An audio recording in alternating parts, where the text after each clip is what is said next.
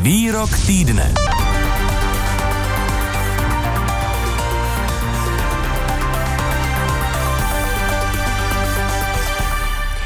Očkování bylo zadané jako dobrovolné. Nedošlo k porušení žádných předpokladů, podle kterých se může sportovec a doprovod účastnit olympijských her v Tokiu.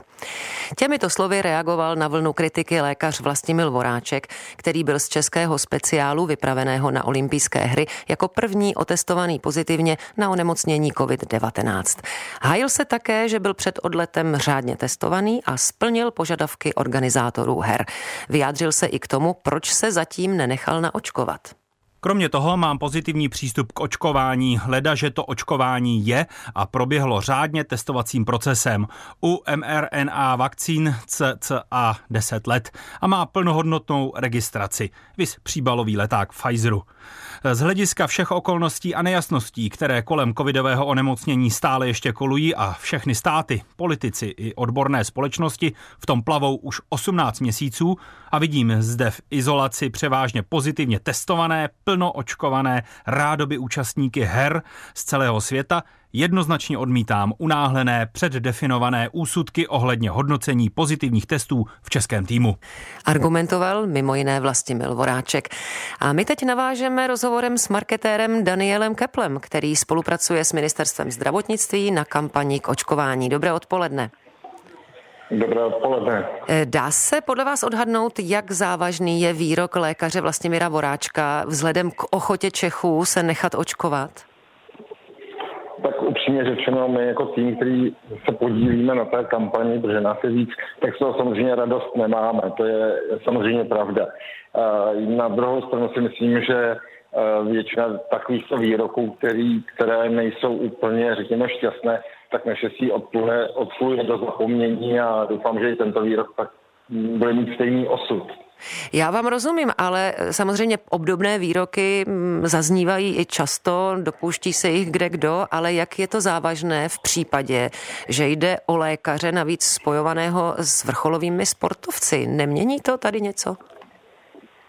Já si myslím, že ne, že uh, zaprvé uh, žijeme v demokracii a každý má nárok na svůj názor a je to tak dobře, což se týká i tohoto případu. Já jenom to, co můžu říct za nás, za ten tým, tak my samozřejmě z toho radost nemáme, protože samozřejmě uh, jedná se o osobu, která požívá nějaké vážnosti a nějaké společenské, uh, řekněme, pozornosti na druhou stranu si myslím, že výhody očkování jsou všem zcela jasné a to, že eh, vakcíny jsou bezpečné, tak eh, to si myslím, že je dostatečně prokázáno, stejně jako to, že mají pozitivní vliv na snižování počtu nemoc, nemocných eh, touto hmm, nemocí. Hmm.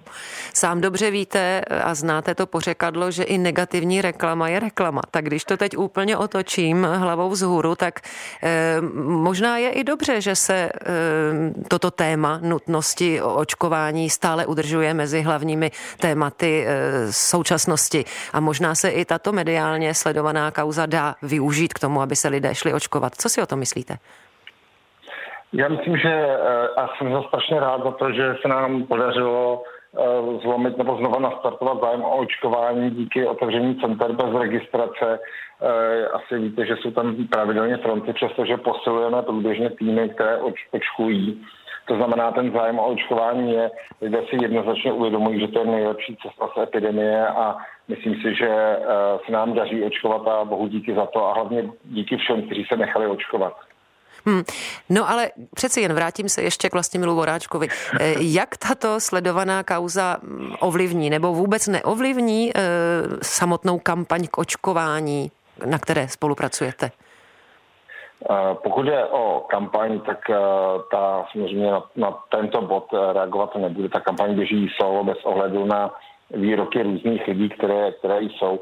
Eh, je to nepříjemné z jednoho pohledu, že v tuto chvíli nám se relativně dobře daří oslovovat lidi, kteří nebyli úplně přesvědčeni nebo váhali s očkováním a právě pro tuto cílovou skupinu může být ten argument jedním jakoby z těch rozhodujících, proč třeba se nepůjdou očkovat. Na druhou no právě. že tu kampaň ale máme si myslím, že tu kampaň dostatečně dobře eh, postavenou, dostatečně silnou a i argumentačně tak, aby ty lidé věděli, že opravdu ty vakcíny jsou bezpečné a uh, očkování je opravdu nejjednodušší cesta prostě, jak se vyhnout e, třeba pravidelnému testování a jak mhm. jednoduše cestovat. No ale co když tomu nebudou věřit právě lidé uh, ze sportovního prostředí a nejenom fanoušci, ale právě třeba konkrétně sportovci. Uh, nebylo by záhodno, aby třeba představitelé sportovních svazů vyslovili nějakou jasnější podporu očkování? Budete je v tomto směru například oslovovat? Já si myslím, že všichni, kteří sledují náš Instagramový profil, tečka, tak vidí, že řada sportovců nám vyjádřila podporu a naopak se nechávají i jako, nebo jsou ochotní nám říct, nebo říct si lidem, že očkování opravdu cesta z epidemie. Já musím říct, že většina sportovců a hlavně těch, kteří jsme oslovili, tak nám vyšla stříc a úplně zdarma, bez ohledu na jakoukoliv jako nárok na odměnu, eh, nám eh, pomohli s propagací jak mezi svojí komunitou svých fanoušků, tak i u veřejnosti. Hmm. Eh, zároveň je evidentní, že očkování skutečně nezabrání nákaze, nemusí jí zabránit, i když se to ví v podstatě od počátku. Potvrzuje se ale, že na, na očkovaní lidé nemají nějak závažný průběh.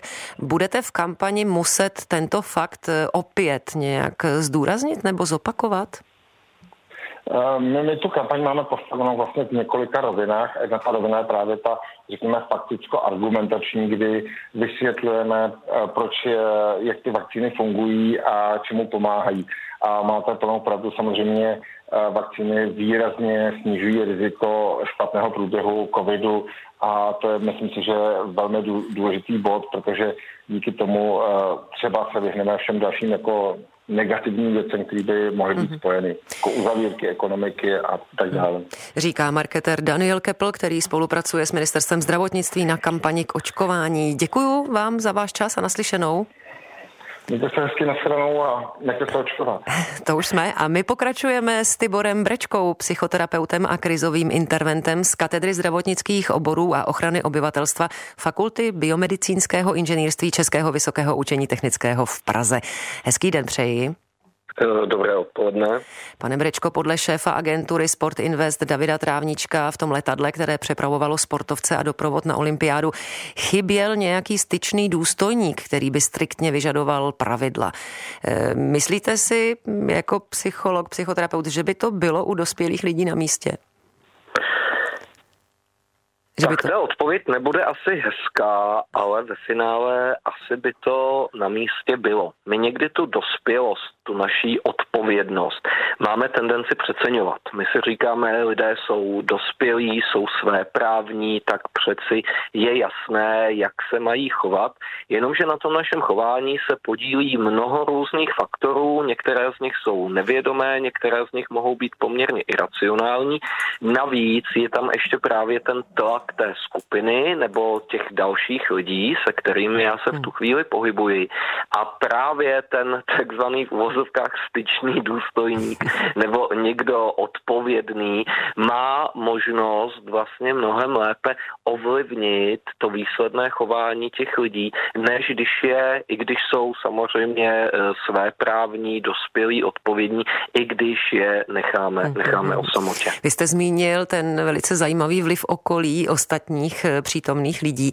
Tak eh, jak náročné vlastně je pro jedince jít proti eh, tomu svému okolí a například si respirátor ponechat v prostředí letadla, kde to pro nikoho není pohodlné. Co vlastně rozhoduje o tom, že to člověk, tak říkajíc, ustojí?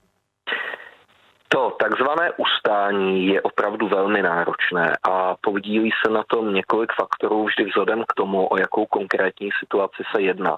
Obecně, když to trošku eh, zjednodušíme, tak můžeme eh, říkat, že asi 20% záleží na typu výzkumu, který bychom si potom vzali eh, jako, jako zdroj, ale obecně lze říci, že asi 20% populace má schopnost odolávat podléhat tomu tlaku, což opačně znamená, že 80% má velkou tendenci podléhat té situaci. Ten příklad, který vy jste zmínila, třeba ta rouška v tom letadle, tak samozřejmě, když nastoupím do letadla a všichni v letadle mají roušku, tak je pro mě mnohem jednodušší, eh, jak kdyby splynout s tou, s tou skupinou, s těmi ostatními lidmi a zachovat se tak, jak se zachovávají oni. Naopak, když já tam nastoupím a vidím, že jsem vlastně jediný, kdo má tu roušku, tak už jenom jenom vizuálně už se vymykám té skupině.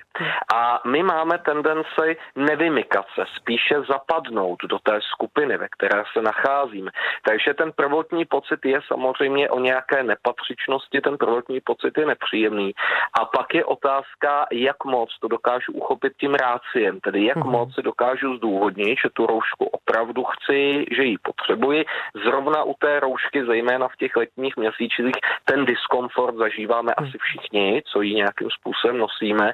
A právě třeba i tento diskomfort může být další faktor, který jak kdyby pomůže tomu mému rozhodování říct dobře, tak já si ji sundám taky. Hmm. Právě při tom letu se měla porušovat epidemická pravidla, to jen eh, k doplnění. A spolu hmm. se stoupajícím počtem covid pozitivních sportovců v té naší eh, delegaci na olympiádu se strhla vlna kritiky ze strany veřejnosti, hlavně směrem k lékaři, který byl otestovaný pozitivně jako první, navíc byl neočkovaný. Eh, Vlastimil eh, Vondráček, eh, pardon. Překvapilo vás to, ta reakce veřejnosti? Nepřekvapilo. Musím říct, že nepřekvapilo, protože já mám pocit, že naše společnost, a to neřeknu nic nového, je poměrně hodně rozdělena. A nejenom covidem, ale i dalšími, dalšími věcmi, které byly před covidem. Ten covid to vlastně jenom více umocnil. Takže já mám pocit, že poslední dobou opravdu taková rivalita nebo řevnivost, agrese mezi jednotlivými tábory, kteří jsou pro očkování, dokonce povinné, někteří zase úplně popírají očkování očkování, tak se více a více vyhrocuje. A samozřejmě ve chvíli, kdy se objevila tato kauza, tak bylo na snadě, že on se stane terčem, hmm. terčem nějaké kritiky, nějaký, nějakého útoku. Hmm. Vysvětluje Tibor Brečka, psychoterapeut a krizový intervent z katedry zdravotnických oborů a ochrany obyvatelstva Fakulty biomedicínského inženýrství ČVUT v Praze. Děkujeme za váš čas a mějte se hezky naslyšenou. Také děkuji, nashledanou. Posloucháte Odpolední plus. Nejnovější události v rozhovorech a reportážích. Každé všední odpoledne od 14 do 18 hodin na Plusu.